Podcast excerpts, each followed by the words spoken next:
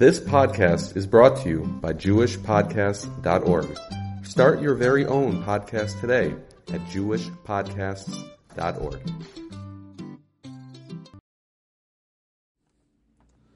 Good Erev Shabbos. Hope everyone is well. This week we read Parshas Yisroi, and as the name implies, Yisroi obviously is a essential, integral person in this week's Parsha. As we'll see and we'll learn from his life, and we'll take away from Yisroi what we need to live within our own lives. It's fascinating that in Parshas Yisroi there's two major sections of the Parsha. The first half discusses Yisroi, and the second half is Kabbalas Torah. Which means there's clearly a connection between Yisroi and Yisroi's appearance and Yisroi's coming to the Jewish people in this week's Parsha to Kabbalas Torah. Which means there's something about Yisroi in this week's Parsha that every Jew needs to remember. Even before he can talk about learning Torah, accepting Torah, being Mikabel the Torah, there's something about Yisroi's life that we need to learn from. So let's quickly look at Yisroi's life and see what we know about him from this week's Parsha. And why is, is, why is his life a life that we all need to learn from, to live from, before we can even discuss studying Torah. Pasuk tells us when Yisro comes and he hears all about the fascinating miracles and all that Hashem did to the Jewish people, the Pasuk tells us Yisro gave a bracha. He said, Baruch Hashem, Hashem Hitzel Eschem Mitzrayim. Says Yisro, blesses Hashem, who saved the Jewish people from the Mitzrayim. And the Gemara Sanhedrin tells us, Yisro was the first person to say those words, Baruch Hashem. It's an amazing, these are words that we say all the time. How many times a day does a Jew say the words Baruch Hashem? Oh, how's it going? Baruch Hashem. How's Parnasa? Baruch Hashem.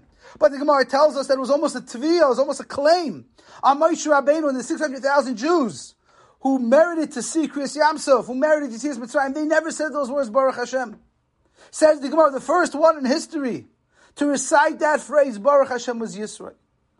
The obvious question is, what was so special about Yisrael's Baruch Hashem, the Jewish people saying Shira.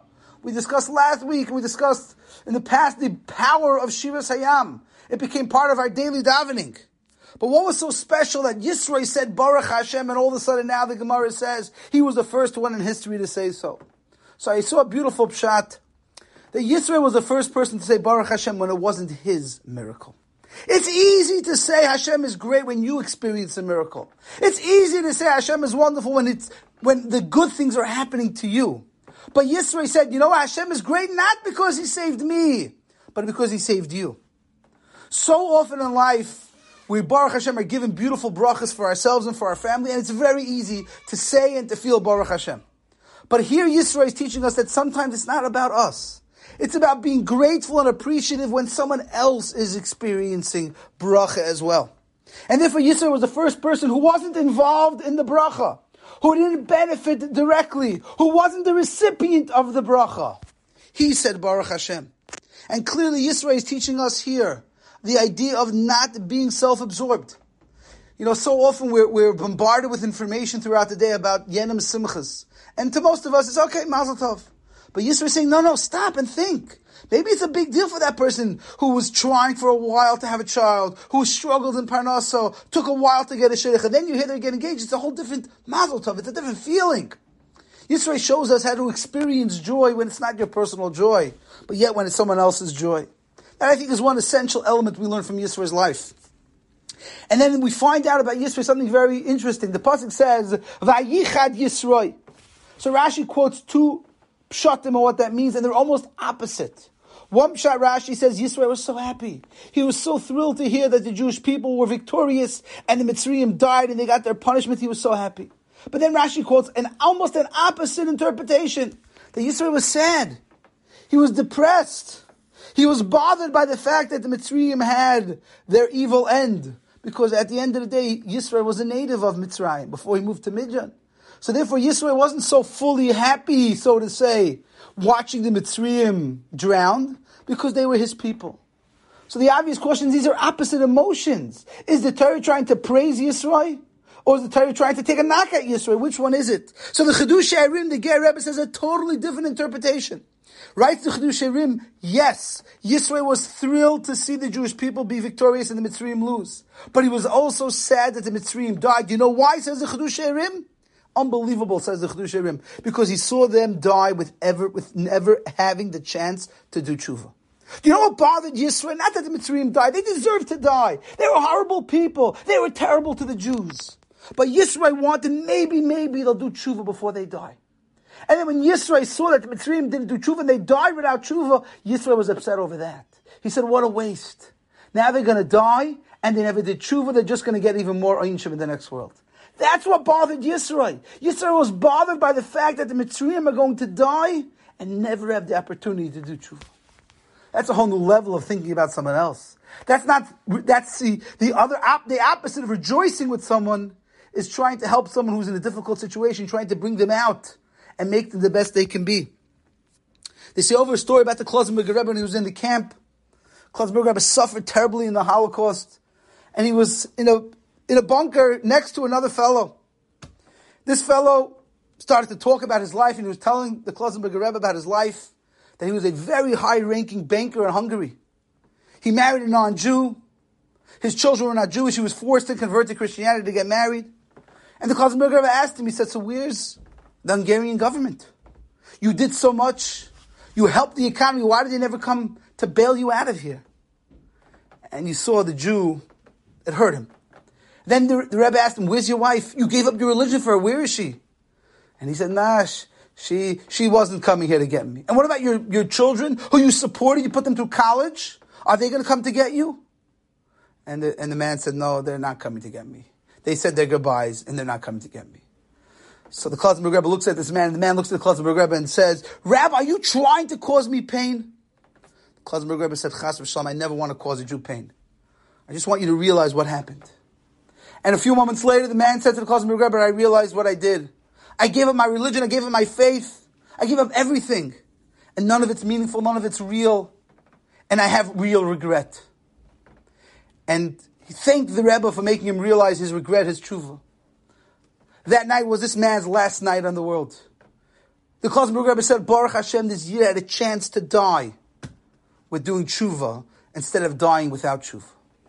That's what Yisro is saying about the Mitzrayim. He was saying, it's a shame they're going to die for nothing. At least let them die and do tshuva l'b'sayif at the end. Change the outcome of their future if they do tshuva.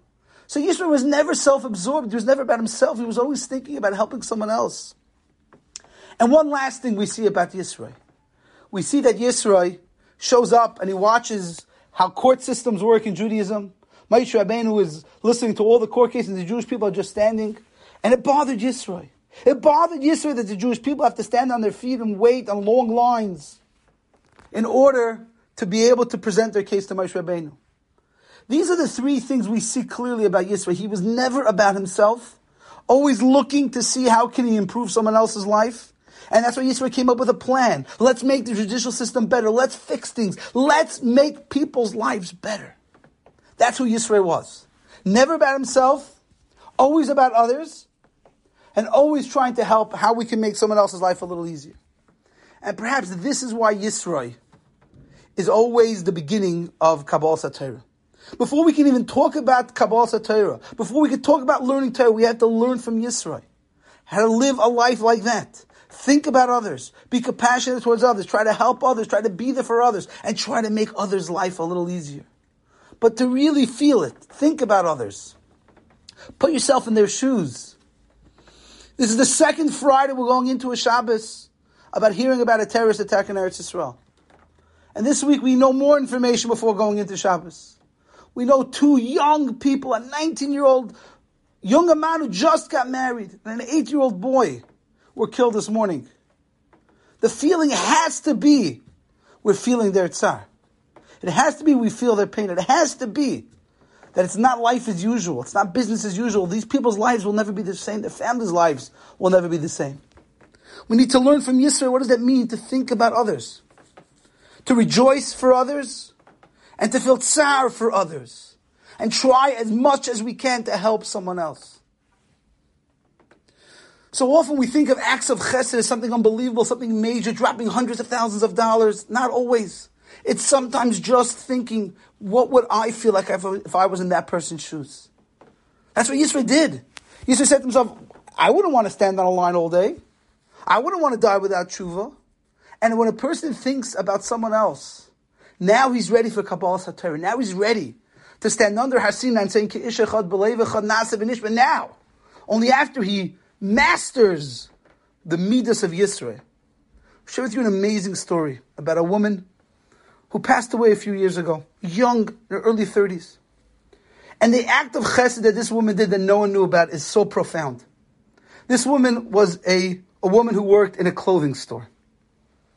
Maybe this story will hit home maybe more for the women than for the men, but I think we can all gain from this story.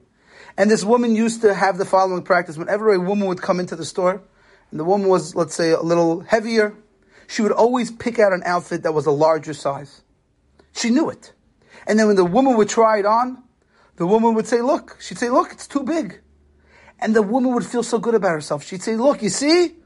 I'm not as heavy as I thought. Look, I lost a little bit weight. I'm gaining. I'm doing better. She always made it her business to make that person feel better about herself. Subtly, without fanfare, no one ever knew this. The story only came out with Nebuch when this woman passed away. And at the, and at the Shiva house, this story came out. To me, it's such a profound act of chesed. She knew that this woman is going to feel bad about herself. She's a little overweight. But she wanted to make her feel as best as she could by bringing out an extra, an oversized, the incorrect size and she tried on, it would be too big, and she'd feel good about herself. That's living a life of thinking of someone else. And I think that's what Yisro teaches us in this week's parsha. Before we can get to Har Sinai, before we can talk about Kabbalas Torah, we need to realize, we need to act in a way that we're thinking of others, improving others' lives. Mitzvah Hashem, we can work on this. And we can reach the level that Klal Yisrael reached at Kabbalas Torah, that unity, that achtas, that thoughtfulness of others. Mit Hashem, we should be zeich to see the Hashros Hashchina at Kabbalas Torah. That level of Hashem's presence in the world, we should be zeicher together in unity with the arrival of Mashiach of B'Yameinu. Have a wonderful Shabbos.